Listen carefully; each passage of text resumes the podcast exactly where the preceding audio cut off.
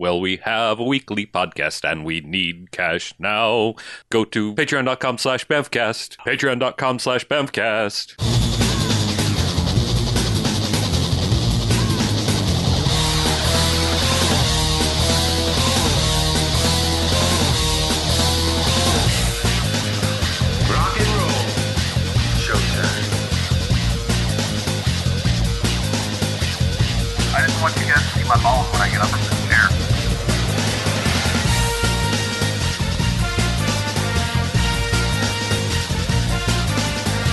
Right, and welcome to the Bamcast.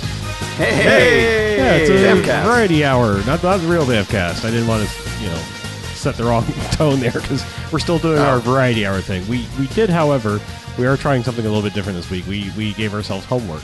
We basically Mm-hmm. gave ourselves a quasi Bamcasty movie to all watch on our own time. Kind of maybe do what we normally do and see what happens. I don't know how much we want to talk about it. Let's Yeah. that movie in question. Uh, actually, we should hey, probably, wait. we should What we probably normally introduce do is ourselves. introduce ourselves. Yeah, I, I, I am Harlow. I'm Mackie. I'm BJ. I'm Chuck. Yeah. And I already told you what we did, so we did it a little out of order. Yeah. It's variety hour. Fuck it. It's crazy time. we don't, we don't have a format hour. here. Nothing Drink. counts. Yeah. Nothing matters. Yes. Hooray, Yeah, literally listen. nothing matters anymore. Yeah.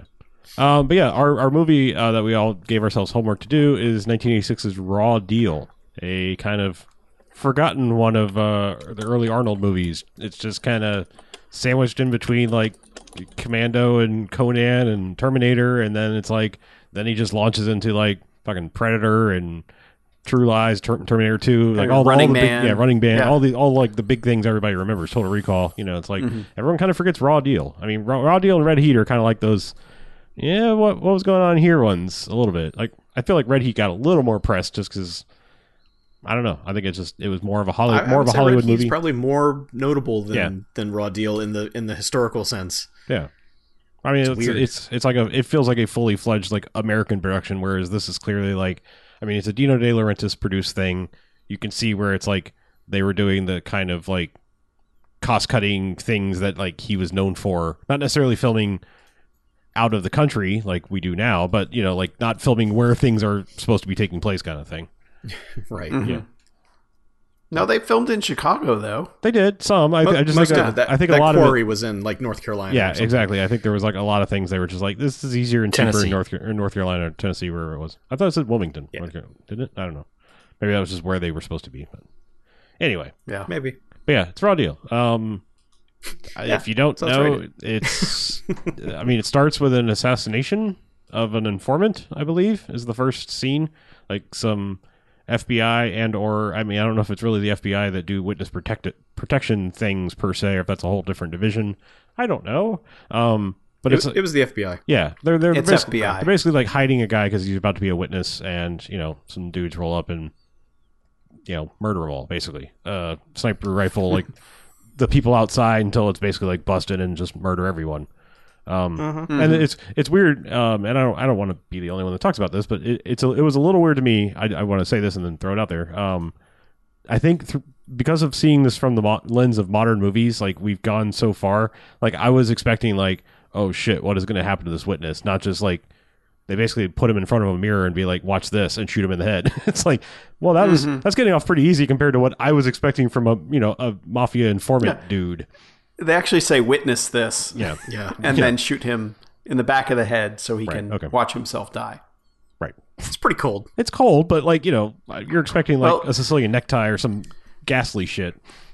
Thing is, like, Got- it's they're efficient. Yeah, the thing is about this whole movie is it's uh it, it's got four screenwriters, two for the story and two for the screenplay. But one of the uh, screenplay guys wrote Running Scared the same year, which is one of those super well written movies, like really good dialogue type things. And there's a lot of dialogue stuff in this movie that's like, oh shit, yeah, yeah, that works. you know, mm-hmm. that stuff like that you don't necessarily like. I love Arnold. I love just about every movie he's been in, but like a lot of his one liners are just kind of like, all right, I'm about to roll my eyes when you say this type thing. and it's it's fine. That's like that's why he's there. But I mean this stuff is actually like a lot of the stuff is like, yeah, that's good. You know, like you you somebody sa has a retort to somebody else and you're like, yeah, that's pretty fucking good. Well, I think well, Commando, I think was the start of that. That's like that. I mean, that's that's the one that kind of launched that. Like, this is what you expect when you go see one of his movies: is like murder a dude and say a thing, and it's going to be cool. Mm-hmm. You know, Yeah. Right. because prior to that, it's like you know he, he barely talks in either of the previous movies. Really, I mean, he, Yeah. he really still uh, Yeah, because like the two Conan movies Yeah. and, and Red Sonja. And, yeah. It's like here's roles where you don't have to talk a lot. Other people Yeah. will talk for you while you learn English, basically, or you know, try to he talks lose a lot in this. Tr- in this yes i'm just saying like you know he was he like especially in conan 1 he was like very embarrassed about his accent and you know like trying to do things where he didn't have to talk or i mean wasn't there one where he's just straight up dubbed isn't it like the hercules in new york is just like somebody else I Yeah. think Yeah. so. Yes, Yes, I think so. Yeah. Yeah. Yes. Yeah so i mean it, it, he said this on record i'm not making, making fun of him he was like i don't i didn't Yeah. want to talk until i could you know start to try to lose mm-hmm. the accent a little bit Yeah. Well, I do appreciate that one of the first lines of dialogue he gets is his is him telling his wife, "You should not drink and bake." Yeah because you, you want After to talk she's about thrown a cake at him. you want to talk about ultimate wet blanket wife who thankfully is like in one scene i think in the entire movie Yep. but it's She just does like not show up again. No, it is. It, she is just basically like he's also part of witness protection, but more so because like he was an FBI agent, not a wit, not a witness protection, but he is definitely like in hiding, uh, you know, away. And so like his wife is basically complaining like, "Oh, great, we were in Chicago and now we're in fucking Tennessee, North Carolina, where the hell it is, in the middle of mm-hmm. nowhere. You're small town sheriff."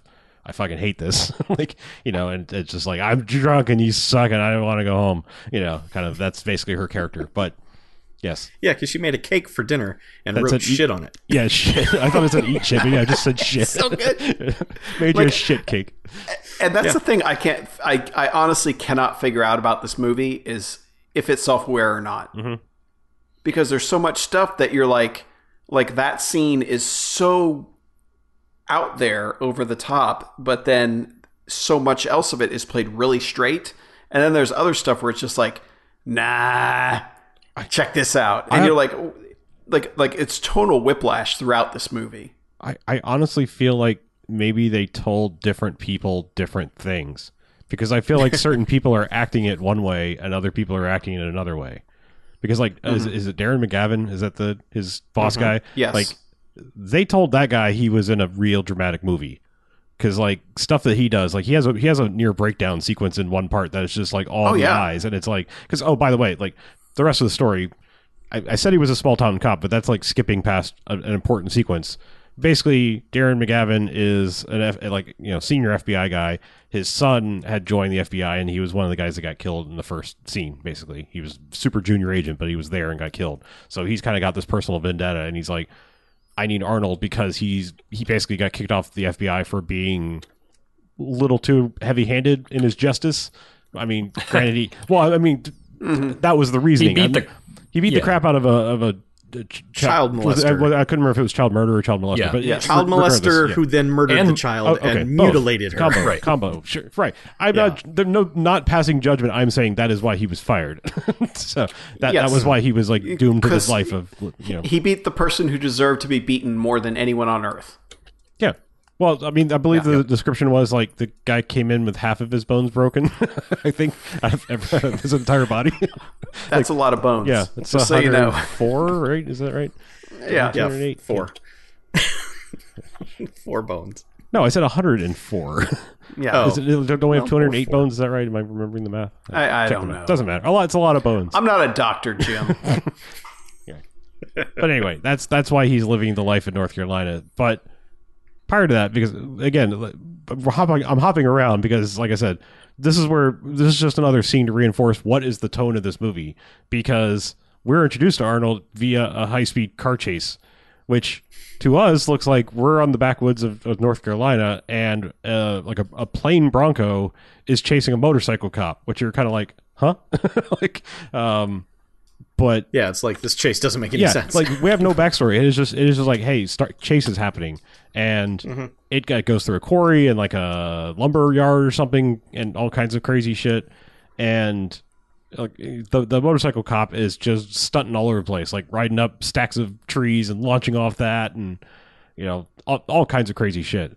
And at the end of the day, what it is is you know Arnold basically creates this like fire trap to like knock him off his bike. Because I, I at first I was like, okay, is this just a race? You know, like is this like the, sheriff and what? And Yeah, the- I thought they were like two friends goofing. Right. Yeah. Because it kind of like it wasn't like oh it's a high speed pursuit where they're ramming into each other and stuff and like trying to knock him off the road. It's just like they're they might just be racing, but it ends with him creating this fire trap and knocking the dude off the bike and basically arresting him because. It was some jackass who had a cop's uniform and was Yeah. pulling people over for bribes. This, yeah, yeah, this dude's crime was just he was pretending to be a motorcycle cop, and Yep. Well, and, Arnold like, won't stand for that you know, because Arnold's the down, sheriff basically. of this town. Yeah. And I Yeah. and it's all scored to Smokey and the Bandit music for Yes. I don't know why. It's That's- part of this movie's weird tone of just like what's happening. Exactly. That's what I wanted to bring up. Is it is just like It's it is establishing that's a it's in Hicktown, I guess. I guess, Yeah. yeah, because the only way you could do a car chase in Hicktown is with Hick music. Mm-hmm. Um, but yeah, that that's that's just part of the movie's weird ass tone. Of Exactly. Just, it, it, it could be, and and I note that I believe the music credit is like a company. Which I mean, I think they just took stock tracks and put them in whenever wherever they could. Like no one is credited with the music. It's Yeah. like Cinescore or something like that, and it's like, oh, all right.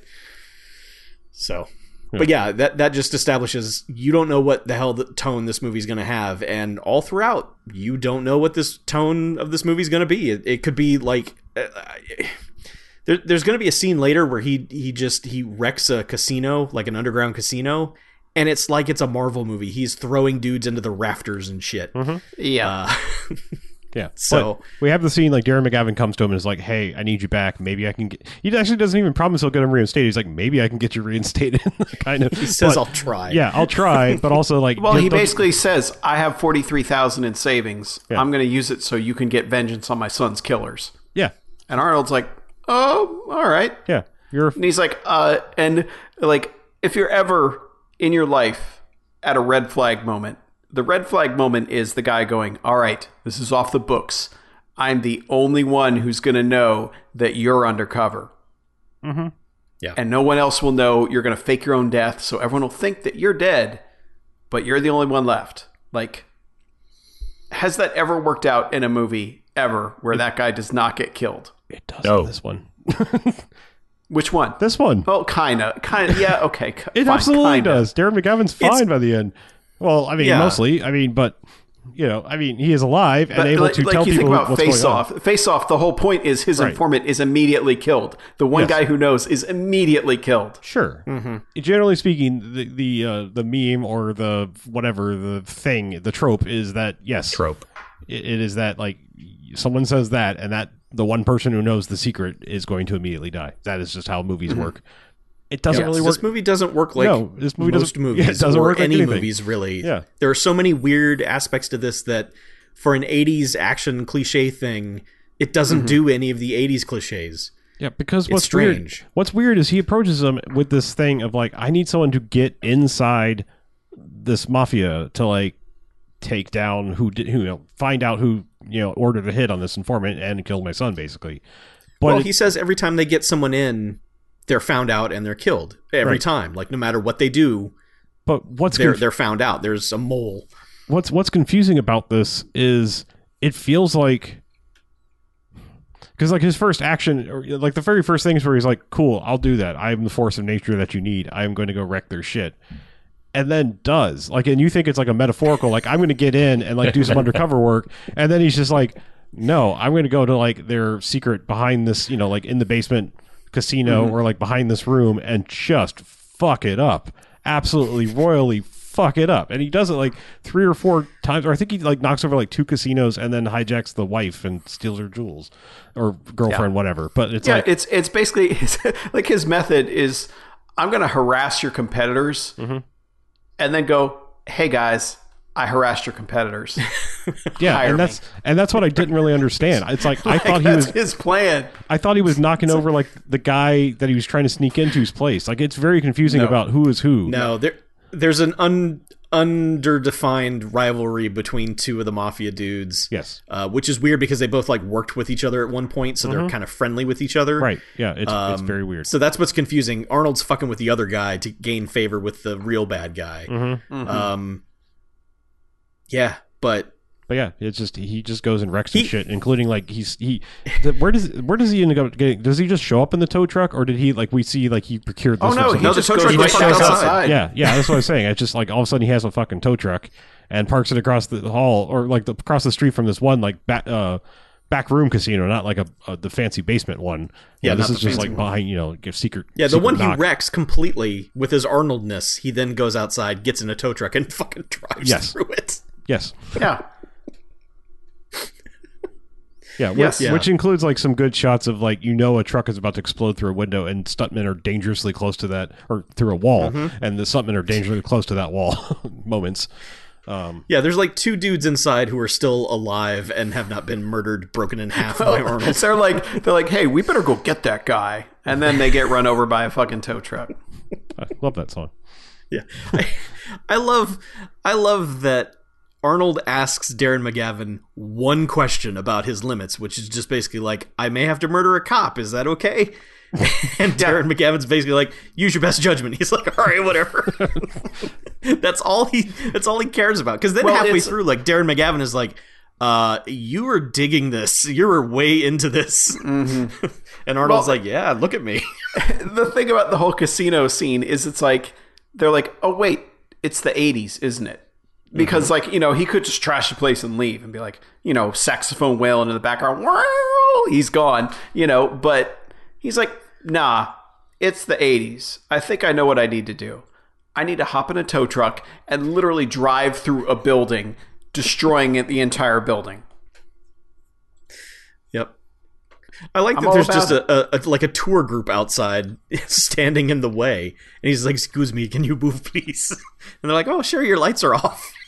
and that's when he he fires up the lights on this tow truck, and the music kicks in. And you're like, "Oh yeah." Yeah. Yeah, but he gets in, and the thing is, like, he gonna goes to the high end casino to get in, and he's just mm-hmm. like, you know, he's like, I need to meet with Bobby Hot Pants or whatever the hell the main guy's name is, and, and they're like, all right, Arnold, here you go, here is Bobby Hot Pants, and he's like, Oh, you making "Hello, fun of my short shorts here? Yeah. he's like, he's like, so I hear Terry Bad Pants is pissed at you. And he's like, yeah, yeah, Tony Hot Pants. He is. You know why? Because I fucked his place up. I kidnapped his wife. I took her jewelry. Here it is. Jewelry. and he's like, why? Like, uh, why are you doing this? And he's like, uh, you know, I figured you Why need not? somebody. Who, you figured you need somebody who fixes things. And and De- Robert Davi, of course, who's in this movie. You know, a, a few years before he gets to be a complete piece of shit, also in License to Kill. But at least here he gets to be a complete piece of shit, and he's just like, oh, he's already got somebody who cleans up for him. And then you know Arnold, being Arnold's just like, yeah, but he needs better, and he's you know puffing. I'll, I'll say this: uh, one thing I love about this movie, everybody fucking smokes. Oh yeah. Like he's smoking a cigar throughout like half the scenes. Everyone else is smoking. It's great. I miss it. I miss I miss people smoking in movies. yeah. But yeah, he gets the job just because he's like, yeah, well, you know, I was a dick to them, so hire me. And they're like, all right, you know, that Arnold's Think a straight shooter. You've yeah, seen my resume. yeah. and of course, Davi's like, Bobby Hot Pants. I don't trust that guy. Wait, Not as far as I could throw him. Bobby Hot Pants, is that right? No, no, the oh. other guy's Bobby Hot oh, Pants. okay, okay. Yeah. Robert Davi is the wet blanket of this movie. So it's like just let Arnold infiltrate your your crime thing. please, please stop. And you know, I'm kind of bummed, like you know, jumping ahead in the movie, but I'm really bummed that the guy who basically brought Arnold in, you mm-hmm. know, Bobby Hot Pants, is isn't like, you know, by the end is like, oh no, no, what have I done? Like it's never acknowledged that like he brought him in and he trusted him and he kept being like, you know, because everybody in the in the organization is like, I don't know about this big Austrian guy, boss. I, I, I just don't know. And he's like, nah, man, he's good. He just wants a home, you know? like, Yeah. Uh, it's but weird too. but because he that- never, yeah. No, Well, go that, ahead. that guy is described as like the butcher. He's like, this guy's the worst. And he never does anything. He just tells Robert Davi to do stuff.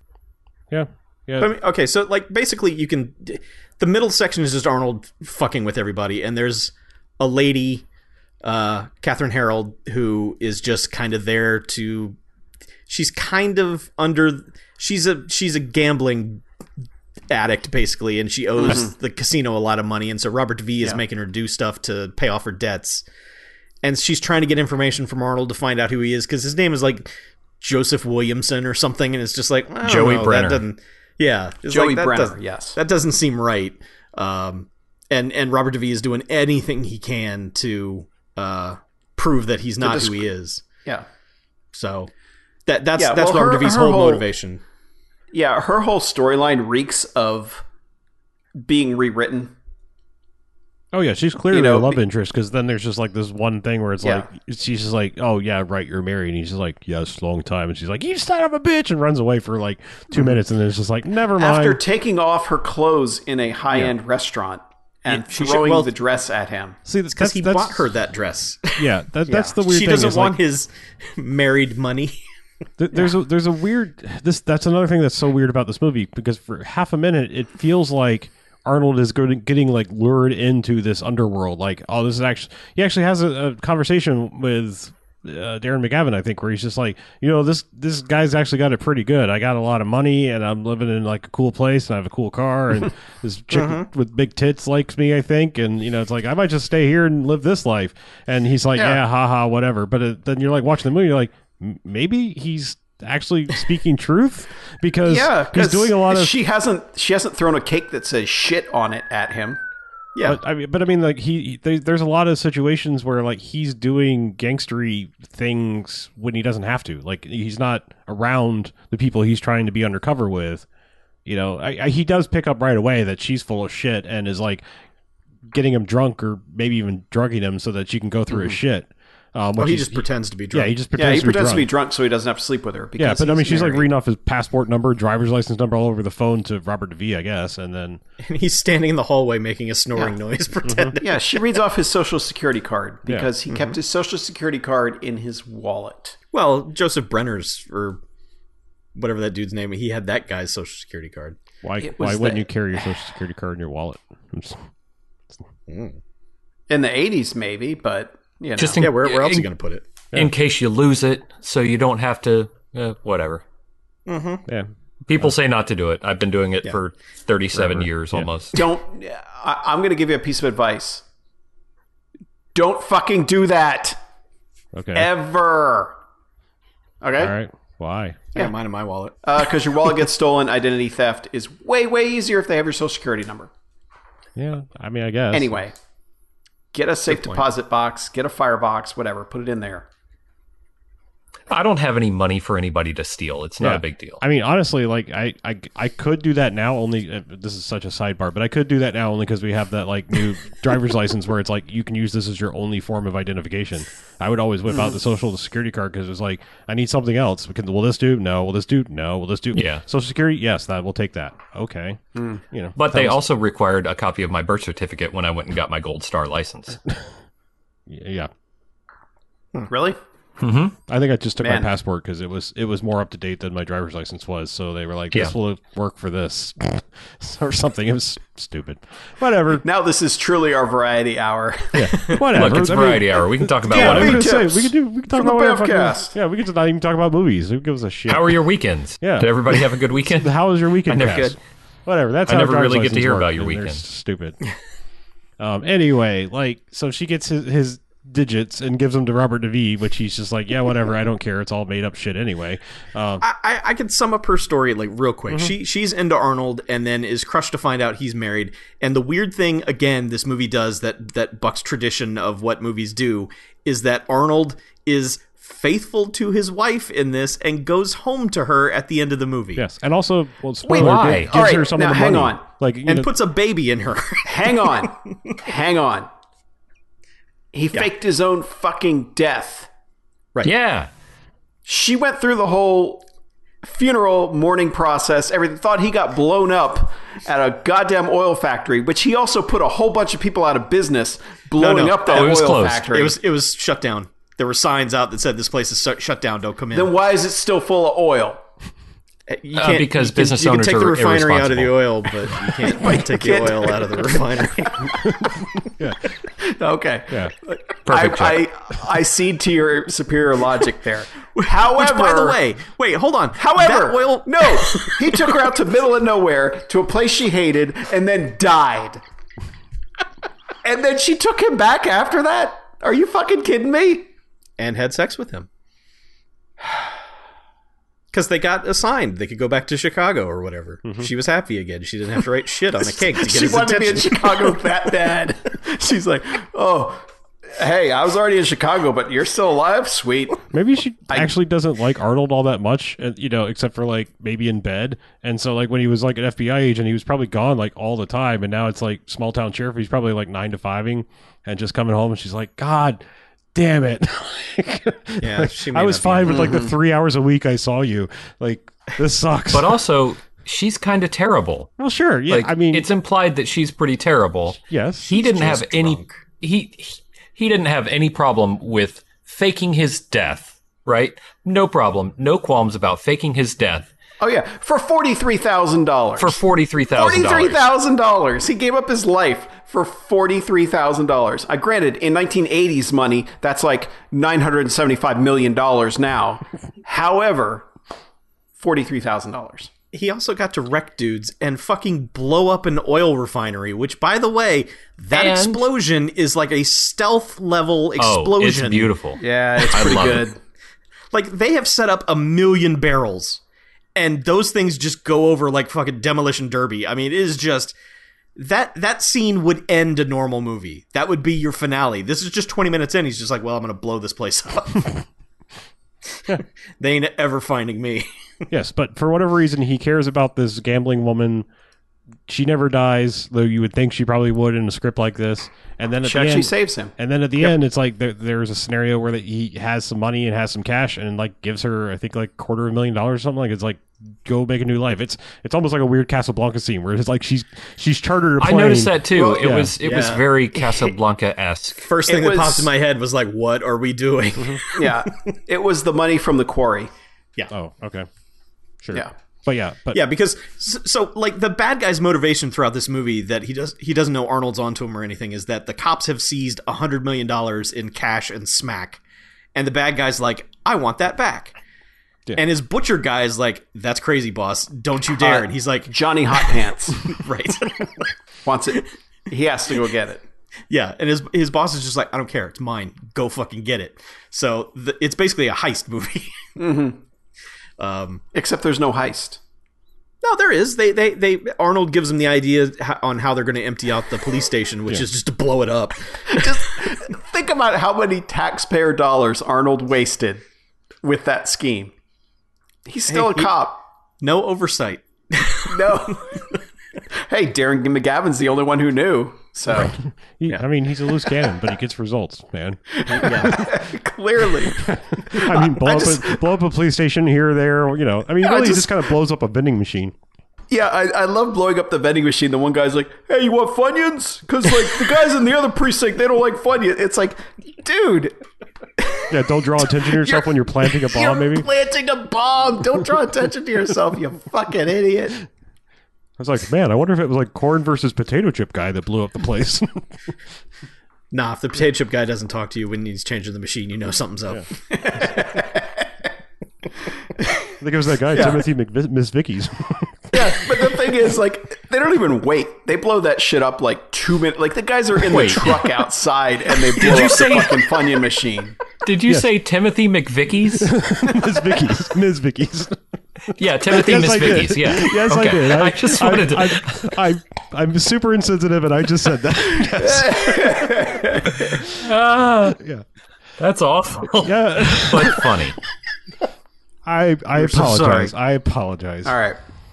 But anyway, yeah, like that's their scheme is to get all the coke out of out of the fi- out of the one precinct Smack. by making all the other sorry smack It's a very important distinction. yes, but get get that and the money out of the precinct that they want it out of by threatening all the other precincts. Mm-hmm. So, but, Make and they're think also there's a mad bomber. and they're also going to assassinate uh, one of the other bosses, I believe it is, or I'm not sure who. Yeah. He, I think he's another boss, but of course, as Arnold points out, Robert Davi didn't check the calendar to see if it was a Jewish holiday. right. Because they go to assassinate him, and there's like a million people there, and he's like, "What the hell is this?" yeah, and Arnold like- just again giving him shit like, oh, Yeah. "You didn't check the calendar." Didn't Check your calendar. Don't you know So the Dewey Shabbos. Decimal System? Fucking Arnold. Uh, I, I just I love him and Davi because like they never give each other ed- like they just hate each other entirely. And there's a, like there's a scene where they go to the uh, it's a drag club, which I was Yeah. kind of like I was Oh, really I was surprised worried about this. Oh, yeah. I was Oh, yeah, very me too. worried. I was like, wow, this Where's is going where's to the go gay 80s. panic going this time? yeah, and it never does. Like No, I was, it I was again. legitimately surprised that they're just like they don't treat anyone any different. They don't act weird about it or anything. they're, but they're just like, going all to right, shake down the owner guy or whatever. Yeah, yeah. And then they like they shake him down, and Arnold does kind of like step in so that Davi doesn't like cut him or whatever because he's about to. Mm-hmm. And then he just kind of slides. He does like the comic bar slide down the makeup ta- table, you know. And then they're just like, Mm-hmm. I do right, like well, that all the drag queens are in the background going, no, don't. Well, yeah, I was, I was gonna say like, you know, they're kind of like, well, you better have the money, and then immediately all the drag queens are like, oh, honey, what's wrong? You know, and like that, that's Mm-hmm. that's it. It's like, all right, the worst it gets is that so like there's this cop Ed Lauter who's been like wandering around the Yeah. movie who really has no point in anything. He comes in and starts giving Robert Davi shit like, "Oh, you're into this," and Robert Davi just says, "I'm into worse things than this." yeah, it's like, "Oh, all right." yeah, and he's also like busted Arnold in a uh, in an alley after Arnold beat the shit out of three guys that Davi sent after him, Mm-hmm. and Arnold's just like, uh, you know, it but that's how he knows who he is, and then he's like, well, this piece of trash is introducing you to the city. That- yeah, Yeah. it's. that just goes nowhere. It, Yeah, It's, it's just so they have a cop to arrest him at the end to tie everything together. Like that's the only reason Lauter exists in this movie. Mm-hmm. Yeah, Yeah, but the other like major plot point that comes along is eventually, um, guess what? Spoilers. It comes back that like we got to take out Darren McGavin because he's you know trying to get revenge for his son and he's poking his nose where it doesn't Yeah. belong. And so they're like, Robert Well, Davi yeah, it turns out photos. Yeah. Yeah, yeah. He took photos of him. Found out, okay, like he found an FBI agent from Miami where Arnold had said he was from. Mm-hmm. Says, yeah, I've never seen this guy. I arrested, you know, what was his name? Joey Brennan. Joey Joey Brenner. Joey Brenner. He's like, yeah, I just Joey Brenner, but I don't even know where he is anymore. He's probably in the Caribbean somewhere. yeah. So they're like, all right, we This got ain't it. him. yeah, And it turns out like the the uh, the lawyer who got him suspended, who got Arnold basically forced him to either resign or get fired or arrested or worse, is in with the mob. And that's how they kind of confirm everything. Though they though they don't I don't think they ever put the pieces together with him and Arnold as Yeah, far as like think they him would. recognizing him. Yeah. Because I mean, because No, the foil is like okay, so Davi's like, I know you're not who you say you are, so he, for whatever reason, he's kind of. I think it's because he kind of wants to like turn the knife in Joey Hot Pants for recommending him in the first place. You know, like it's sort of like you know, I kept telling you he's a piece of shit, and so he's like going to try to prove that he's a cop because he knows he's not gonna he's gonna get a chance to shoot him because he, he leads him out to the cemetery to you know. um Darren McGavin is like mourning over his son's grave, you know, where you can't see him. And so, like, they lead Arnold and they're like, all right, you're running center and we'll back you up on the sides. And that's basically because they know when he turns around and he sees Darren McGavin, he's not going to shoot him, which, yeah, he doesn't. And so, Yeah. for whatever reason, goes, Somebody else does. Henry, but- Harry, or whatever. But, um, but, But yeah, yeah, well, there's two other guys, so Yeah. of course they're going to shoot at him. but it's weird because like Right. you'd think that they wouldn't have their guns trained on Darren McGavin necessarily. Like they know if they think Arnold's going to flip because like you know he's shown he's a force of nature. They know this. Like you know, seventy year old Darren McGavin's probably not going to be a lot of problems. But yeah, he's not that. I think they still but- do want to kill Darren McGavin. They do though. absolutely. They do want to Oh, kill yeah. him, but like they want to knock off both. they also probably think But he's yeah, probably why, why they're not taking at the out Arnold cemetery, first you know, is- or whatever. But anyway, Yeah. they wing But they wing Darren. the whole thing McGavin. is just like Teehee, you're going to kill your Yeah. own contact. Haha, it's Yeah, fun. But they wing Darren McGavin, and, and Arnold just gets to go like, "Oh no, bam, bam," and like shoot them both like side to side real fast because he's Johnny Cool mm-hmm. guy, you know. And it's weird how Robert Davi goes out because it it's slow motion, but like weirdly edited. Yeah, but he's also built up as like almost like worse than the other big bads Yeah. of the show of the of the movie, and he just kind of like, all right, Darren McGavin kills him. Really? I mean, honestly, it's kind of this almost the same scenario that Jeff Fahey went out in Silverado last week that we talked about. Yeah. I mean, it's like it's sort of like you you give him this character. It's like, oh, this guy, fuck this guy. He keeps Yeah. taunting him about a dead dog, and Robert Davi's been in his shit this whole time, and then it's just like, bam, bam, you're dead. it's like Mm-hmm. I did I did a cool, fast, quick draw thing and killed you both. you know, and Yeah. oh, but oh, Darren McGavin shot. So we we I don't think we actually know if he like lives or dies until the end of the movie. It's just like he's shot. No, he, he gives him the whole go take yeah, care of you got to this. get out of here. Like you know, It's so good because he's like, oh, oh, I'm dying. Go, Arnold. And he's like, no, but Harry, I need to talk to you. And he's like, just go, man. and there's a lot of points where he's like, ah, like you know, like he, Darren McGavin is taking so long to die, and Arnold won't leave him alone. He's like, seriously, just go. I, I shouldn't love this, but I do. There's a funeral going on like right nearby, and when the gunshots go off, like two people fall into the grave. Yeah, there is one guy Yeah. who is still in the grave at the end of the scene. But but, he, but Arnold's just like, Hattie, the ambulance is on its way. And he's like, good, then just fucking go already, dude.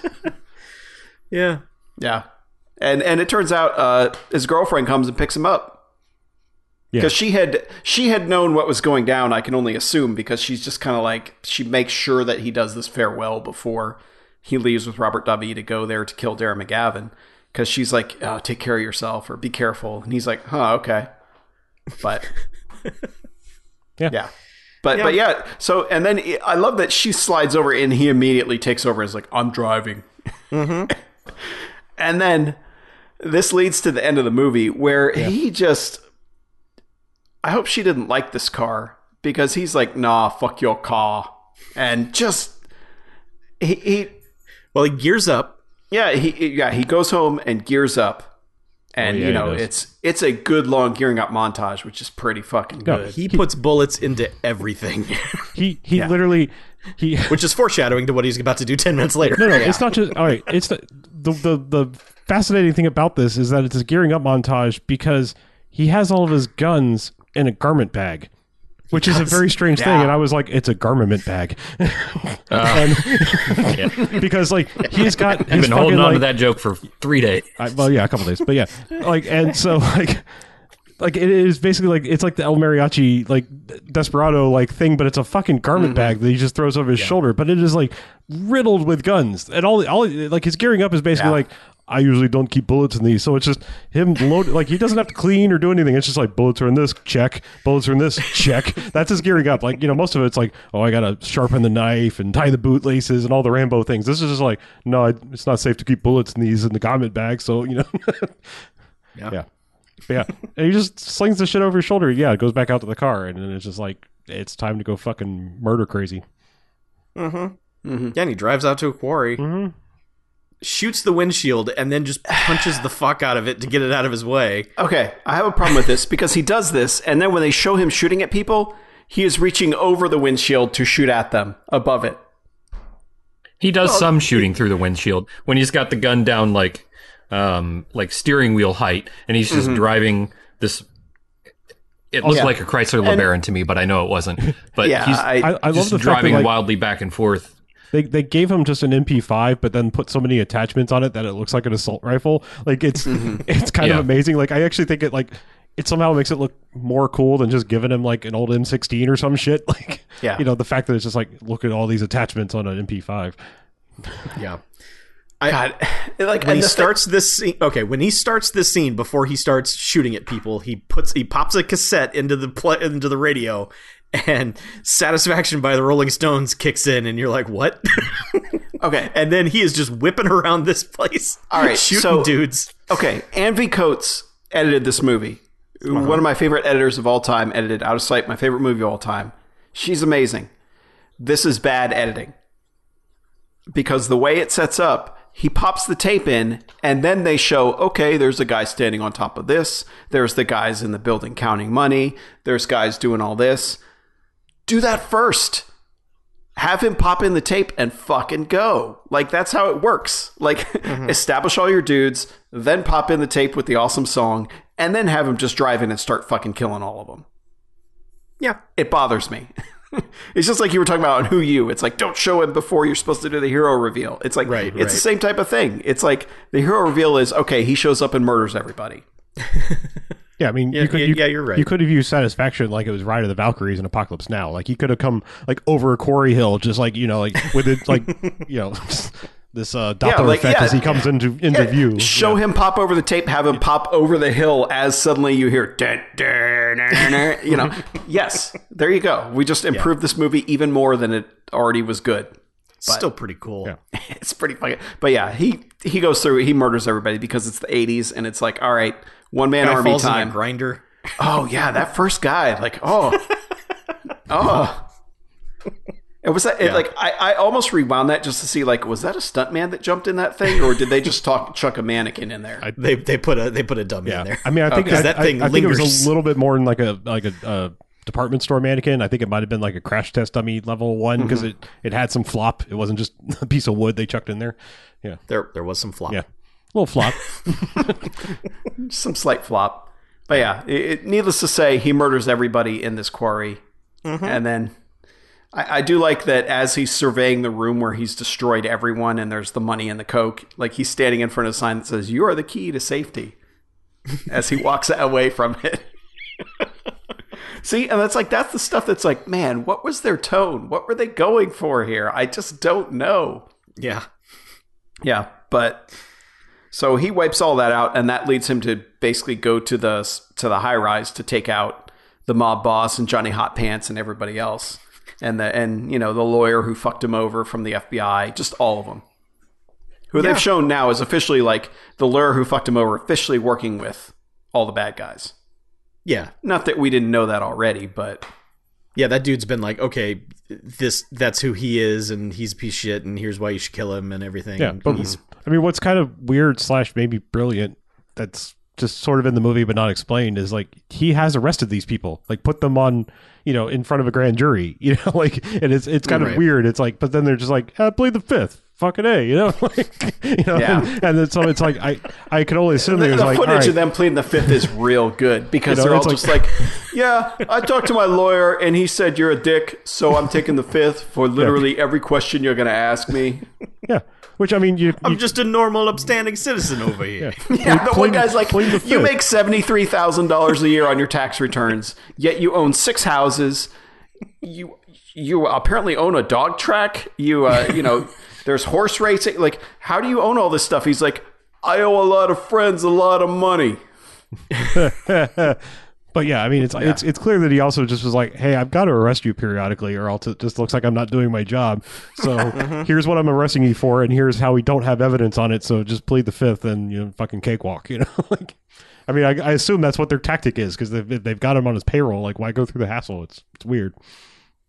It's a little strange. Yeah, you got to put on a good show. Yeah, But man, Yeah. this is there is no like okay, he's got to kill the the the butcher guy a certain mm-hmm. way because of a certain thing he said at some point, and he's got to make sure the the main bad guy gets real dead in a, in a real good way. No, he murders all the henchmen in one room and then just follows those two in another room and shoots them dead.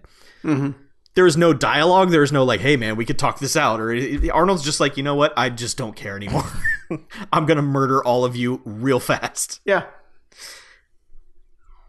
It's Yeah. it's it's weird. It's it's strangely interesting to me that the movie's just like, nah, kill them all. yeah. The only mm-hmm. taunting thing he does is to the lawyer. Like he basically gives him a gun and it's like because Oh, the, yeah. 'cause the lawyer was about to try to shoot himself anyway. yeah. He 'cause- go, yeah, and he goes, resign or be fired. yeah. he's he's picking up every gun in arm's length and trying to murder himself. Mm-hmm. So Arnold's like, here, And go ahead. yeah, here you go. But Well, Arnold gives him back the same line that he gave Arnold in the beginning, which is yeah. But yeah, then like he just he of course is just like, oh no, I'm not going to shoot myself. I'll shoot you. And Arnold's like, no, you're not. I was like, nope. Yeah. Arnold ends up Yeah. killing him, and then he goes to the airport and gives her the money, and it's just like, mm-hmm. yep, go have she's like, will I ever see you again? And he's like, no, take this money and go. I'm going home to my wet blanket wife and make a wet blanket Yeah. baby. And Gonna eat some shit cake.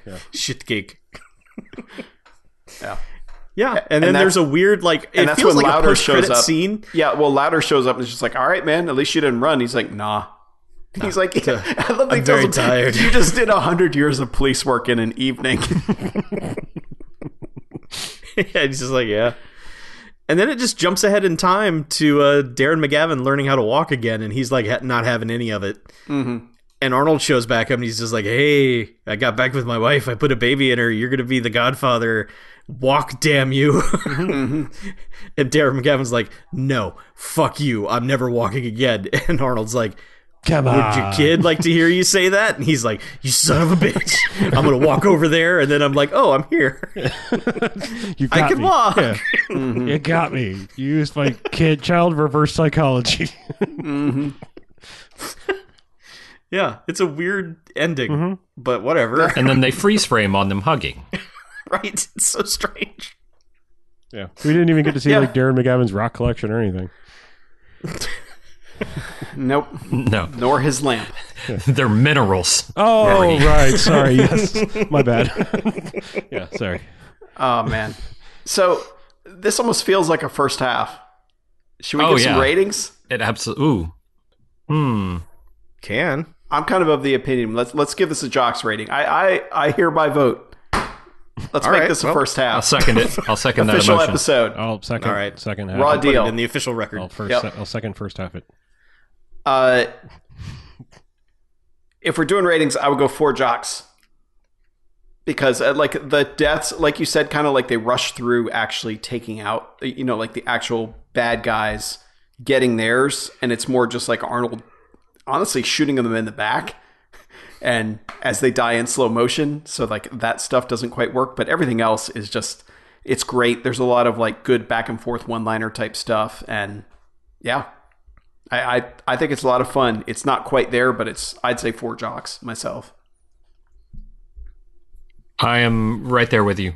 Um, there's, it doesn't quite hit hundred percent, but I was watching this thinking like, yeah, it's only an hour and forty five minutes. Why isn't why haven't we watched this for the podcast yet? Like, this is absolutely our kind of shit. Um, so four jocks, uh, and that fucking massive oil explosion was God, it's so good. dynamite. I, well, it wasn't dynamite; it was oil, but it was It was. Uh. It was refined. it was awe inspiring. Yeah. Uh huh. yeah, um, four jocks also. It it is not it is not quite up there, you know, with like the great Arnold movies or anything like that. But this is this is a fun like rediscovery. This is a, just a no one in any way. This movie has no cultural footprint whatsoever. Like there's nothing in it that you look at and go, I've seen that in a GIF. I've seen that clip on something. None of it. And yet there's so much cool shit in here. I mean, he fucking Yeah. obliterates a casino with a tow truck. Yeah, And that's only 30 minutes in. Yeah, and I honestly thought I was going to be watching Red Heat and not Raw Deal. yeah. Like I was like, oh yeah, oh Arnold's get to get, pretend to be Russian. All right, no, no, wrong one. No, yeah. no, this is this to is be this is more now. fun than Red Heat. Sorry. Yeah, Red Heat's not as much fun. It's it's weird. It's got this sort of feeling like everything about everything about it is so familiar. Like it it it just it's an Arnold movie, you know? Um Yeah. Well, I guarantee I saw this on VH in VHS days. Had to have. I think I, know that it. I've never seen this before. I have never Um, seen it either. but everything is so familiar and uh, i mean it's because it's right in that you know right in that little tiny gap um, in his you know in his 80s movies so it looks like the arnold that we're used to it's arnold doing things like there's one point where he's um it's in the quarry where he points the the handgun um at the this is an awesome scene too like when the the the giant Terex truck the big quarry dump Oh, truck yeah. is driving towards. We towards glossed over that. yeah the, so the the giant quarry dump, dump truck is trying to smash into the little trailer that he's run into and uh, he just like turns and it's a straight on camera shot and just blasts the dude and that I've seen that pose out of Arnold so many times it's such a familiar sort of thing um, and that kind of rings true for a lot of the Arnold stuff in this movie it just feels it's got that that right feeling what you're what you're looking I- for in an I- Arnold movie. I love how that scene kind of abruptly stops because he whips around a corner and drives straight into the front of a of a bulldozer. Dude, Don't they that cut guy off driving the music car- as oh. he hits it? Yes, Yes. when he hits it, it just immediately it's gone. Mm-hmm. And then another truck comes in from behind, and they're gonna just basically crunch him. And he jumps out, and they have dubbed in the most Arnold sound you've ever heard. he jumps out of the car right before he gets crushed, and you get a good. But that that stunt, like that car stopped immediately. Mm, mm-hmm. Mm-hmm. That car, like it just went whoop and stopped. And the Yeah. guy driving that car, or the dummy that was, I hope it was a dummy, just went full chest first into the wheel, man, and it just went, you know, full full whiplash. Yeah. Um, and then when the when the big dump truck crushed it from behind, um, all that looked really good because it was probably really real. Um, but yeah, that it it's just it's such a familiar feeling movie. I I really Yeah. liked it. Harlow, we didn't get your rating. Oh, okay. Um, I'm not sure I can quite follow you. there. I'm going to give it three jocks. Like I, there's, there's a lot to like about this, but like, I think I think it's may- maybe one of those things. Maybe I just wasn't in the right frame of mind and would have felt differently in a group setting of watching this. Like there was a lot of things to like, but there was a lot of like lulls to this movie too. Just like tonally weird stuff where I was like, okay, like I really like it when you're blowing shit up, but the parts in between were really kind of grating to me, especially because I was, I think I just spent more time when I wasn't like in awe of stunt spectaculars happening. I was just trying to piece together what was happening or what was going to happen, and I don't know why. Like I don't normally, I usually just let a movie wash over me, but this one was, I was mm-hmm. like too enraptured by the strange motivations.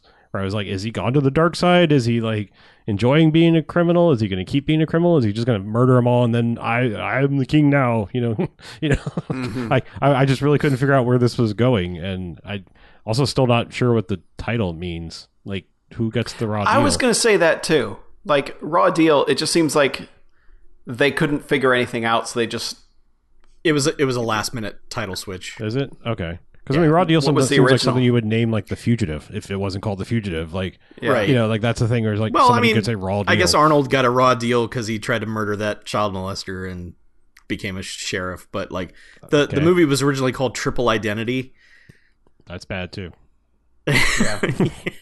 Because Yeah. it's like a, I- there's at best a double identity and barely that. Well, yeah, he was FBI man, and then he was small town sheriff, sheriff, man, and then and then mob murderer. guy. Okay, I guess. All right, fine. Well, technically, he was murderer while he was FBI man. I mean, I, I'm actually now wondering: did he actually say he was in some sort of witness protection, or did they just be like, "Fuck it, we'll move to North Carolina, and no one will know where the fuck we are"? No, he said it. He Yeah. he resigned, and that was Yeah. That him was the job that he could shit? take. Okay, I, I don't know. That's the thing. Is like, seems like there's a They, lot of like they said it motivating explicitly in the conversation in the beginning of the movie with the with the Yeah. shit cake. Okay, okay. I thought maybe they did, but then I was like, did I'm just I'm just imagining that because that's what I think you would hap- happen. That's the thing is like everything is like so close to another movie or plot scenario that you're just like, oh, I've seen a movie, but wait, no, that's not how that happened, and why was it here in the first place? You know, because it didn't go anywhere. Hmm. Yeah. Yeah. So it's fine. I think I, I, I enjoyed it. yeah. So what was your rating, Chuck? Four. Four. Okay. Oh, so I'm I'm the low rated one. Mm-hmm. Yeah, you hated it. Yep, internet hated it. Yep. God damn it. Gave this movie a raw deal. Mm. There it is. Well, should we uh, take a break then if we're doing a kind of first half, maybe? Yeah. Sure. If it bleeds, we can kill it. She discovered the key. There is proof we can wound it. So repeat after me. If it bleeds, we can kill it. If it bleeds, we can kill it. Yeah, now take a stand. Here now, take a stand. We can bring down this bastard. We can bring down this bastard. If we stick to the plan. If it bleeds, we can kill it. All right, welcome back. I, I guess we we're Hey! doing halves again, so Hey, Second half, the second sure. half of the thing. maybe a You proper never know. Let's just see what happens. We're we're slowly morphing for our variety hour to maybe uh, doing our show normally, somewhat. Uh, yeah. You happens. Maybe. You We said you had it. some. Uh, I you had, said you had some movies. I have a couple things I have watched. Uh, I, I I realized this was probably a really bad plan because when we started getting into how the mafia hierarchy was talking about when talking about Raw Deal, I was started getting confused because I watched another gangster movie, and that was probably a bad plan because it's also like a who's double crossing, who knows this and initiated this. I watched Guy Ritchie's The Gentleman is his new movie. Ah, Ah, the that's new a one. new movie. Yeah. um, yeah, like that man. I'm so happy that like Guy Ritchie is back to being Guy Ritchie because like, it, it, and not making Aladdin. well, I guess he did do that too, but mm-hmm. but I mean, like when he's making his like his Guy Ritchie movies, they're like they're Yeah. pretty good. Like he he has lost, I think, on purpose some of the you know Tarantino esque things that were in Lock, Stock, and Snatch. You know, like maybe the, you know like realizing the '90s are over and maybe not doing some of mm-hmm. those things that ceased to be cool when everyone started doing them and doing them poorly. Um, So like it's it's like yeah he's toned down but it's like the dialogue and the snappiness and the what's going on and, and everything is still interesting. And like that's what was good not the not the like we got to be slick in the 90s with our filmmaking. Now he does do there is one section of the movie that is very strange because it's like he does edgar wright's thing in the middle of the movie for like no reason. I don't know if it was like just a weird little homage but like he does like the you know the the you know like editing thing that this you know usually ends on like a beer pouring or something like you know like noise noise noise noise and then like you know drawn out sound and that's like so edgar wright mm. like style of editing and it's Yeah. weird because he just does that like periodically like in this one scene of a movie and it's like all right like is that an homage or just you just thought felt like doing that or giving it a try. Was it a mm-hmm. dare. Like i, I kind of actually almost wanted to know the backstory. Like you know like why did you do edgar wright's thing in the middle of your movie? But it's clever. Michael or matthew mcconaughey is good. I think the strangest thing i'll say about it is that hugh grant is in it and he's really fucking good. Like really good.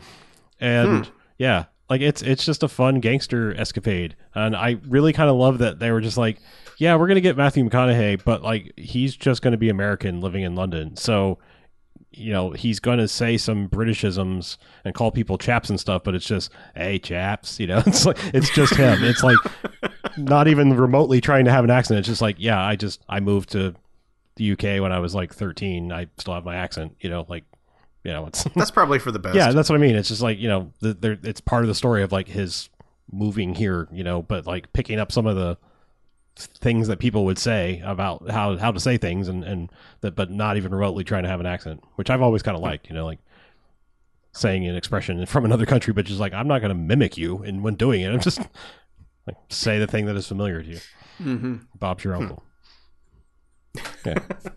Yeah, no, it's it's fun. Um, I actually started to try to watch his King Arthur movie, which I know Chuck was pushing back when he said like, I know the last thing the world needs is another Robin Hood or King Arthur or Tarzan, like or you know, like all these things were just like, or- please stop making this to hold on to some Yeah. weird rights of something. Like I don't understand how there could be King Arthur rights like at all, but you know, unless like the guy who wrote Once and Future King was just like, I got this me forever. I wrote copyrighted it. Copyrights were renew, so I wrote it down first. You know, but, um, but yeah, but I, I don't know. Um, I, I just I, I couldn't I couldn't I couldn't with that movie right then. Like that movie is busy.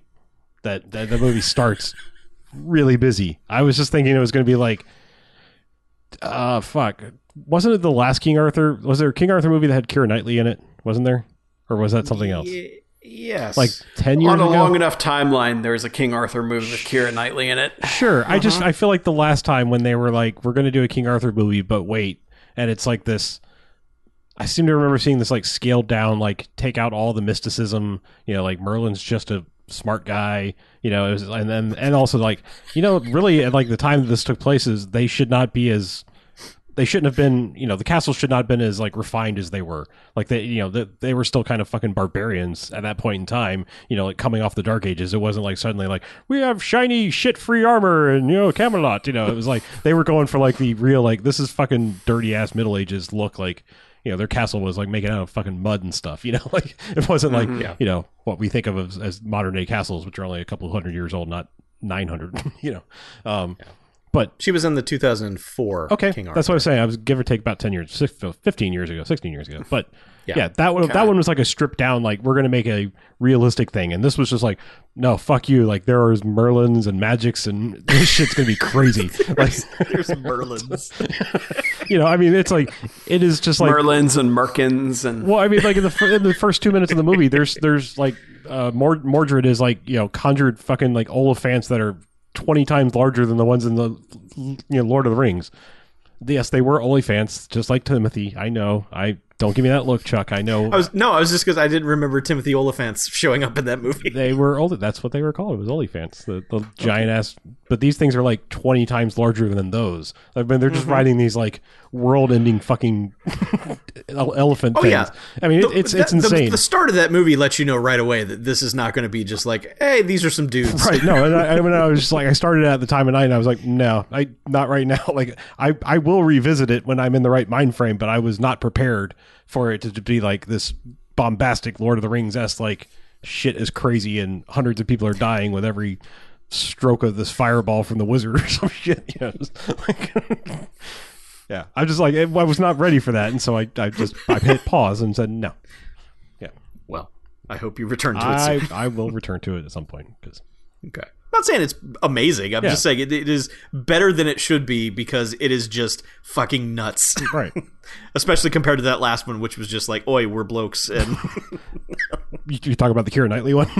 Yes. Oi, we're blokes. Yes, that, that's a much more succinct way to put it than what I said. Where I was trying to frame it in the term times of the Reformation from the Dark Ages. I, but, I know. speak for the common. Oh, sure. Oi, we're blokes.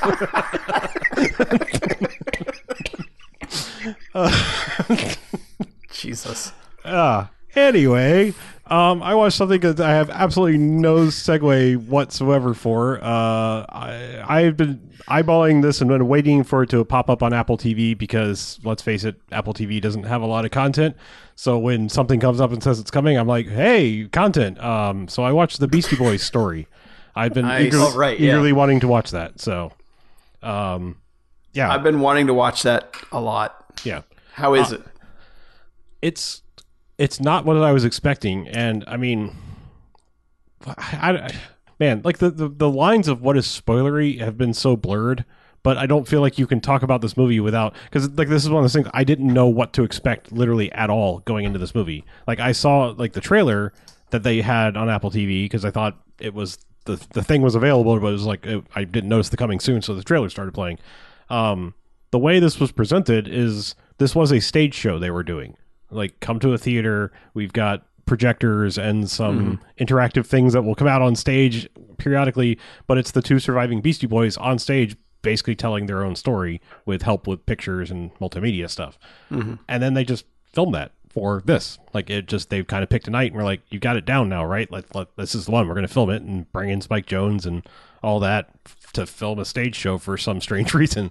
Um, but yeah, I mean, I th- I thought that was just going to be kind of like the framing device, like they were going to kind of come out and do a thing and then launch into actual documentary and then maybe close on them on stage again. But no, it's that's Yeah. pretty much the entirety of it. But it's it's still interesting, and I I was on board because I'm I was super I'm super into the subject material. Uh, obviously, Yeah. um, I think that's that helps.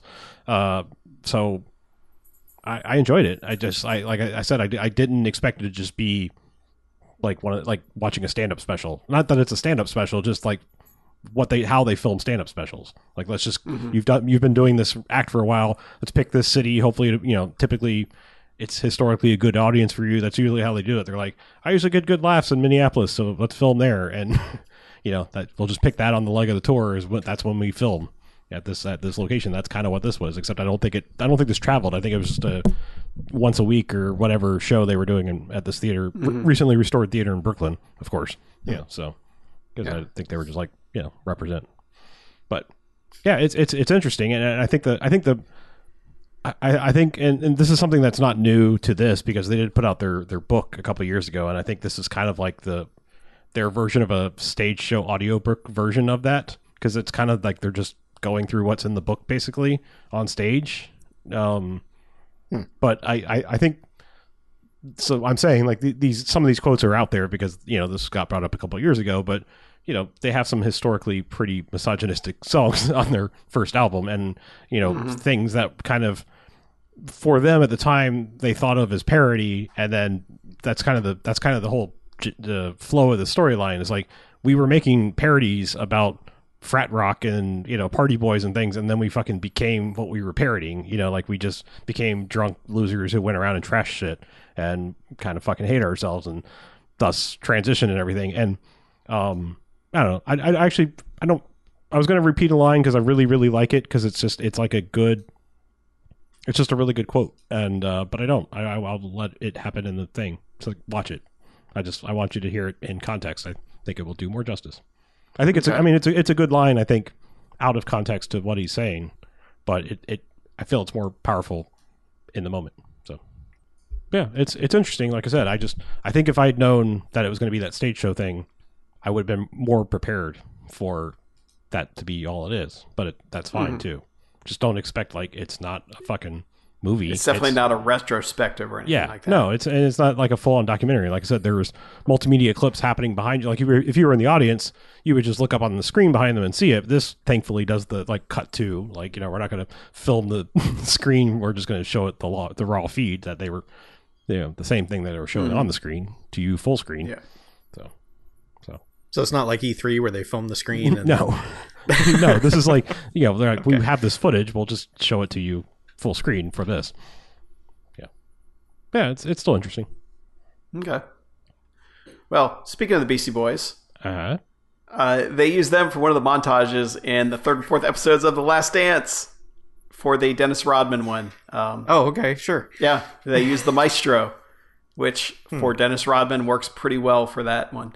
Uh, the other montage is uh, Prince's Party Man for Jordan becoming the best player in the league.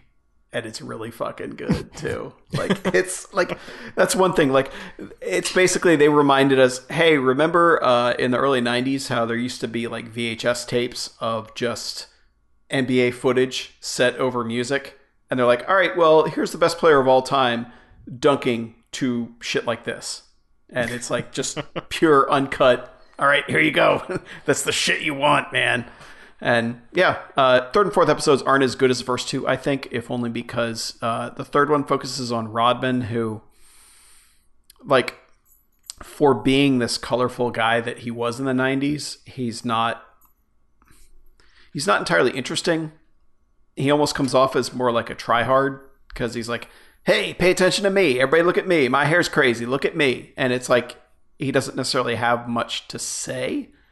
And then the fourth episode is Phil Jackson, which is a lot more interesting to me, but it also is like half Phil Jackson, half Dennis Rodman. So it's kind of like, mm, I can take that or leave it. But yeah, those two montages are really good. And man, find you a man who hates things as much as Jordan hates the Pistons.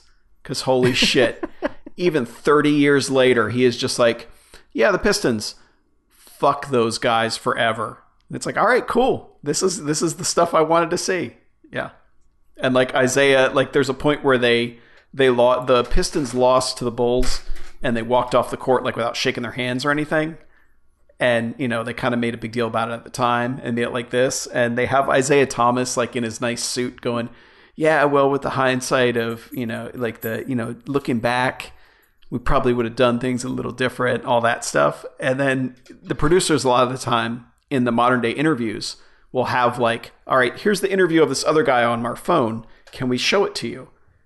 And they go to Jordan. They're like, yeah, we got Isiah talking about the walk off. And uh, Jordan's immediately like, yeah, it's all bullshit. Whatever he says, it's fucking bullshit. I don't want to hear it. Like he he doesn't even want to watch the video. And they're like, well, here, the video's here. He's like, yeah, fine, show it, whatever, man. And then, you know, and then they start playing it, and Jordan's just sitting there like, nah, fuck that guy. That guy's full of shit. Fuck him. And it's just like, it's so good because you're like, yes, this is the asshole Jordan that we know. I love it. so, yeah. Yeah, th- those episodes aren't as good as the first two, but they continue to be really good anyway. So, highly recommend it. Also, highly recommend uh, What We Do in the Shadows, the TV series, is back. Season two. They have not lost a step. I'll just put it that way. I didn't And Colin- you, I didn't realize you'd ever watched the first season. I don't remember you. Talking No, I about did. Yeah, yeah. I just never ended up talking about it. It's like kind of Jen and I kind of marathoned it on like one weekend, basically. And yeah, but like Colin the Energy Vampire is just what a like. Uh, he's one of those additions that eventually that actually became better than the rest of everything else. You know, because he uh, that character obviously wasn't in the movie, and having him in the TV series is just like elevates it so much because there's so many things they can do with him that kind of like opens up storylines that wouldn't be there. And it's also just so much more relatable to have a guy who's just an energy vampire who is actually a vampire. And, you know, because the way they could play him is he's not, you know, he's just a person that everyone hates, but they play it like, no, he's actually a vampire. And that's why he does all the terrible, terrible things he does to everyone else. So, yeah. Instead Uh, of just being like the regular guy from your office who's an asshole. Yeah. Yeah. Yeah.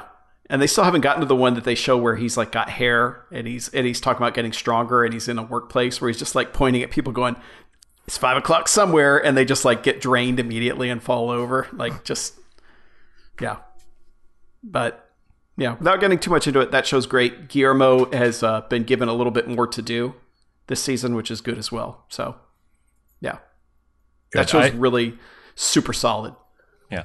I don't think I finished season one, um, but everything I've seen so far has been really good. I, I really like it. That the humor just hits for me, which is Yeah. important. You you have to be on the same page as the jokes, and if you're not, it's just going to be it- it's not going to work for you, and you'll probably yeah, hate it's it. it's super droll, but man, it's it's great. Like it's it's really really great. So definitely like it's uh, season two. I think they've shown. I think the fourth episode actually aired tonight, but because I'm watching it on Hulu, it won't be there till tomorrow. So yeah, Okay. it's good thus far. Well, I have something that I don't have much of a segue for, but uh, you're talking about humor that may or may not work for you. I'm going to talk about a thing I watched that, first off, you'll probably ask why, and then maybe I'll along the way explain it. Uh, I was just perusing Netflix as I sometimes do, and I recommended to me because I think because I've watched so many goddamn comedy things on there. It said you should probably watch Middleditch and, and Schwartz, which is uh, Thomas Middleditch, who was on uh, Silicon Valley, and Ben Schwartz, who was on like Parks and Rec. He was Jean-Ralphio and things like that. Um, And they they basically just do two man improv, and but it works like because what they do is they do what's called long form improv. Like they do a little like they come out and they're like, "Hey, this is a thing we're gonna do. It's all made up," and then they kind of take a quick do the quick poll of the audience thing, but then obviously they probably have it predetermined before these episodes start that they've locked into like one person's story and they end up like getting the mic'd and get like several more details about whatever thing and then just put on like a 45 minute hour long thing that just put on a sketch with just the two of them playing the mm-hmm. different parts. And it's it's pretty fucking funny actually. Like i mean Wow. like because and, and the funny thing is is like to, in I think it's it's weird because they they probably could have filmed and shown these in any order that they chose, but the, for some reason the very last episode their little walkout on the stage thing basically just shit all over fucking improv, and I think you'd love it. Like I I feel like if you're like if you're if your i- if your idea is like you know people that are kind of shitty at improv doing improv and like your local theater group with the and then you know like mm-hmm. they actually basically come out and then make the and then joke and just do like the worst fucking version of it like the kind of thing you would have at a community theater thing but it's mm-hmm. part of the humor so it's i just feel like that would have been a perfect intro to like start the actual show because the any one of them could have been the first episode second episode third there's only three of them but Okay. yeah, there's three episodes on Netflix. I don't know if they're going to do more. If it was just like, hey, you want to do a weird thing, you know, we have we're Netflix and we're, we we want a billion shows on our on our platform before we're fucking mm-hmm. done, and no one will be able to find them. So yeah, this is one of those in like three months. This will be got fucking gone off the radar, never heard of again. But it's pretty fucking funny. So, like I said, it was just one of those things. I was like, come on, like fucking improv on Netflix with two guys. I, I was I kind of started watching it as a dare, but then I was like, "This all right. This is actually pretty funny." So, how long are the episodes? like I said, they're they're forty five minutes to an hour. Like they're they're not Okay. short. So uh, they, but that, that's that's kind of what makes it funny is they just keep fucking going with this one ridiculous thing. And in fact, I think it's the second episode. One of them, it just you can tell that like occasionally they're just fucking with each other, you know, in an improv way. Because like one of them just introduces this story plot to their little improv thing that they've crafted, and the other one's just like, no, like n- n- no like no i can't fucking enter us into this fucking quagmire like we will never get out of this you know like and yeah it's just it's funny because you can just see that they're like friends and fucking mm-hmm. with each other and will occasionally just like break out of the improv wall to say something really funny yeah, Yeah. so it's it works so I just don't. I don't understand why Silicon Valley guy is like. I don't know what thing he's he's about to do, but he's like got this half like weird neck beards, but like it, it's one of those like I've kind of let my beard go, but for some reason I have more of just a mustache. You know, like like uh, like I have a whole full beard, but for some reason the mustache is like two or three times as long as the beard. Like like it's Just like didn't trim it, huh? well, like, well, like, what, like, eventually he's just going to be like, I, I don't want to rock around with just a mustache, but I'm trying to hide mm-hmm. it, and eventually, for whatever I'm part, I'm going to have to shave just the beard and be left with this dumb looking handlebar mustache. You know, on him is going to be look real extra stupid. So I'm sure that's the point of whatever thing he's working on. It's like, hey, take the nerdy guy and make him look really stupid with a fucking Buffalo Bill mustache. So, Maybe it's for uh, the King Kong movie. is he going to be in that? Yeah. Oh, okay. All right. Oh yeah, I guess he was in the, the Godzilla, wasn't he? Wasn't yeah. Mhm. He All right. was. yeah. Anyway, like I said, it. I, I thought I might have to sell you on it harder, but it's probably still like fuck it. It's improv. I'm never watching that shit. I'm saying it's it's. it's You're not actually fairly- wrong. it's actually fairly funny. It sounds great, but by tomorrow I will have forgotten it exists. Sure. Like I said, I'm I'm sure it's the algorithm for me. I was like, you've watched enough stand up specials on here. Here's this. Despite me like, there are a couple people that I was like, I will never watch their stand up specials. Stop ever recommending them, but they still do. They're just like, if you like comedy, you like all comedy. I'm like, really don't. that is that is not true. really don't. you can rec- never recommend this person ever again. That will be fine. Yeah, whoever that fucking shirtless dude is. Like I, I just don't even want to watch him because it's like everything he's got fucking no shirt on. It's like that fat, like you know, football fan looking dude, and it's just like every single thing he's got no shirt on. Oh I mean- yeah, I know who you're talking about. Um, Bert somebody? Larry the Cable Guy. is it No. Bert somebody? yeah, Bert Kreischer. Yeah. Okay. Um, I, All right, I was just from- googling shirtless Netflix guy, and the first thing that came up is Bert Kreischer. Yep. There you go. Like I'm like I he may be funny, but I'm not I'm not watching a 90 minute thing of some fat dude with a shirt off the whole time. Like that's just not um, you should watch. is that his, the machine? Yeah, you should watch the. Okay. Uh, look up Bert Kreischer, the machine. okay. Yeah. It's it's a nine minute bit. I think It's it's, pretty good. hilarious. Yeah. Um, Again, I. I am judging a book by its cover. I I assure you. Yeah. I'm I'm just telling you how to figure out if you will like this book without a without a large commitment. I'm just I'm giving you the excerpt here. yeah, he's letting you read the jacket. Right. Mm-hmm. The The man needs to The put a jacket jacket on. is- and then I would watch the this. jacket on the shirtless man. nine minute machine. Okay. Uh, All right. That'll tell you if mm-hmm. you're gonna like Bert Kreischer or not. Okay. Yeah. Probably not, but I did watch a rant. Like every once in a while, I'll watch it. I'll I'll start a stand up special on Netflix of somebody I've never heard of. Sometimes it works out. Sometimes I'm like this is fucking terrible. But I, uh, I've, I've you know because I'm terrible and I don't remember names unless I've watched like two or three things with something in them. I, I watched a girl. I say girl. She's her mid twenties. Just randomly popped up, and I was like. I hate to say it because I'm not trying to be like I'm not trying to make a blanket statement. I am being a blanket statement of how they're promoted. I hate how 90% of female comedians are presented to comedy. You know, it's like either you go for like, oh, maybe she's hot angle, or you've just got them doing like this face. Like they got to do DreamWorks face. Like that's the only thing that I feel like is think people think we're going to bring them into it. Like look around net, the Netflix comedy section or, or Amazon or HBO, any of them. It's like Yeah. it's either like they're like we're going to try to make her look as hot as we possibly can, or we're going to make her make a dumb DreamWorks face. And so when I come across a female comedian whose whose stand up cover is just like a normal face, I'm like. I might try this.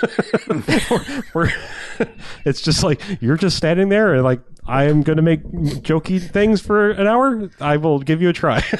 Mm-hmm. Yeah, because like I said, it's just a thing I've noticed, and I'm like, I again books by covers, but like when I'm scrolling through it, I, if I don't know who you are and you're making DreamWorks face, chances are I'm going to skip your comedy special. So, Ma- male Makes or female, sense. yeah. Yeah. Well, the thing is, like, uh, how do you even stand out anymore on Netflix? I don't Honestly. know. Well, I mean, I because I, Netflix has like literally every comedy special ever, Mm-hmm. and everyone like even people you've never heard of, you like you'll click them, you'll be like, hey, that guy, that guy had a few good jokes on the little preview thing. He's got like nine specials, and they're all an hour long, and it's like, how do you have nine hours of material? I've never heard of you. well, I like that guy. Like I said, when it was just like, why does the shirtless man have like nine things on Netflix? oh like I had well, at least like Bert Kreischer's had a career for sure, Yeah, many many years now. the, I, I will give you an exception to my rule, and that's only because I, I Roundabout came to him, uh, Sebastian Maniscalco or Man- Maniscalco. Like every one of his has fucking DreamWorks face, but he's funny. Mm-hmm. Like they just like insist on like we're gonna capture you making the dumbest face possible and put it on your cover. You know, I think But- it's the whole like YouTube thumbnail thing where Sure. it's just the style, and they Right. think that like this is what gets people to watch comedy specials, even though Yeah. Netflix it's all about subscriptions, not views. But whatever. Mm-hmm. Yeah, but like I mean, like, that's I, I found some of these people by watching the Jerry Seinfeld comedians and cars thing. You know, like if mm-hmm. if they can be funny, just kind of being normal and not nervous, I'll usually give them a try if I hadn't heard of them. And I probably should have heard of him because I think he was fairly big when he showed up on there, but I hadn't. I think I'd fallen mm-hmm. out and not paying so much attention anymore. But then I gave a special a try. I was like, yeah, no, you're funny. You're a funny guy. You're all right. Yeah, you're right. You're pretty funny. But comedy's subjective. What? Yeah, That's what I've heard. I don't believe it. that's it. So- that's, that's what I've watched. Yeah. Chuck, BJ, you got anything? No. Nope. Just don't care. I watched Uh, Raw Deal. Both. I, I've. Yeah, we did talk about Raw Deal, didn't we? yeah, we did. Good. Good on us. Did we ever like Yeah. in the actual episode proper say that it was on Amazon Prime, or was that just in the middle? I just It wanted was to. in the middle. with figure we the should probably tell people that you can see it semi easily. It's Mm-hmm. not like you know, even though it's kind of like erased from cultural pop cultural existence, it it is still available. It has when they hear our outstanding review of it, they will Yeah. find it. Yeah. Amazon Prime, the best place to find stuff that's fallen out of the cultural zeitgeist. yeah, if you can fucking find it, You're not wrong. Yeah, they're they're man, their their storefront for browsing shit, but that isn't It's their awful. fucking website is fucking atrocious. Yep. yeah. Like how every single movie is like if it's not just randomly double or triple posted in whatever genre section you're looking in, then there will, it will definitely be separated if there's a 4K copy and a normal copy. Like they can't just say mm-hmm. like this movie is available in 4K, we will play it. It has to be a separate entry for some fucking Yeah. reason. And try Well, also- browsing on the app and then mm-hmm. having Yeah. it go, oh, why don't you go to the website to actually watch this movie? It's like, why not just put me through now? Yeah. Yeah. Oh, I know it's bad, Yep. but Well, at the very least, like when you're browsing through and you're logged in and you have Prime, it should not show you the non Prime version of the movie that is on Prime. Mhm. Yeah. yeah. It's like, I'm not going to rent that. yeah. Weird thing I found the other day: all the James Bond movies and most of the Marvel movies that are on Amazon Prime, all in 4K, like in on, the, on Prime. Like that's just, most of the time, like all these services that have their own original content, it's like our shit's in 4K. Fuck you, everything else. Prime's like, no, we actually have some other movies that aren't ours because well, we don't really make movies. We make TV show things, but you know they have a couple, they have a couple movies. They did they did uh, Big Sick and Only Living Boy in New York. They put those out. So Well, isn't it basically they get all the A24 stuff, right? yeah, is that actually They them? yes. Is that what A24 is? Is that Amazon? I don't know for sure, but I know it always seems to show up on Amazon immediately. yeah, so I, I think would they've got an exclusive like Yeah. distribution deal with them. Yeah. Yeah, fix your app. It sucks. Agreed. Word. Oh yeah. Uh, any contact info? BMFcast.com, right? Mm, Yeah, that's that's the contact info. Yeah. I mean, I don't know how you Yeah. get in touch with us. BMF at BMFcast.com, uh, 9105 Jocks BMF. Go to them. Yep. Yeah, join us during your nine to five. If well, in America's nine to five, generally speaking, uh, twenty four hours we have a Discord, but it's very active between the hours of like eight and seven. Uh, on you know American Eastern. When those with Pacific jobs time. should be Yeah. working and Yeah. those without are Awake there looking for it. jobs and trying to get through the and- Florida unemployment website. We're, we're saying come in no matter where you are. It is not geographic specific. It's just you will see a spike in activity from certain hours. Oh, I'm gonna be late night guy. I'm gonna Okay. be in there to be like, "Hey, party! It's 2 a.m. No, Come you're on, not. guys. Let's." yeah. Oh yeah. Come on No, in my Jack and Chuck. Cast. Every time you say you're going to do something party related, it turns out to be uh, not a thing. You Unless didn't, it's a you didn't do it's a jacket lemon it, party. You don't. You don't drink. uh, you don't stay up late. Listen, every time I've been fired or furloughed or whatever happens, I immediately go into night owl mode. My my body cannot handle normal time frames. Okay, but you're I- not going to party. Yeah, yeah. I'll believe it when I see it, Flanders. I I believe that Me and you, will, BJ, we're playing Call of Duty until 6 a.m. Okay, It's gonna happen. All right, uh, I have another furlough in three weeks, so Hell yeah. uh, maybe uh, two weeks. May eighteenth. Uh, in, a, in a fortnight, he has a furlough. Um, A fortnight and a half. It We must can go play. 30 furlongs play some in order Battle to find. Royale.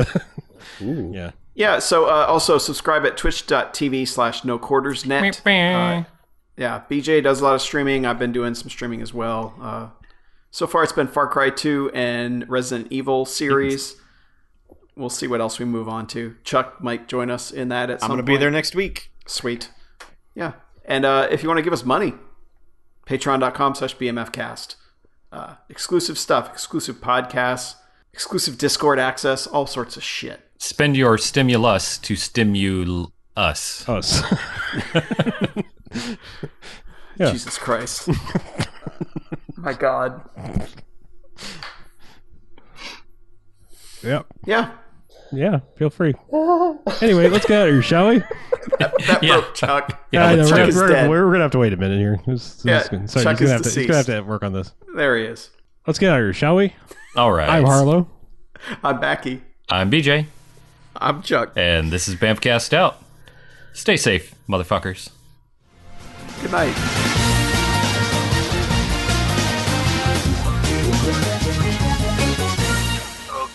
Last one to kill a bad guy buys the beer.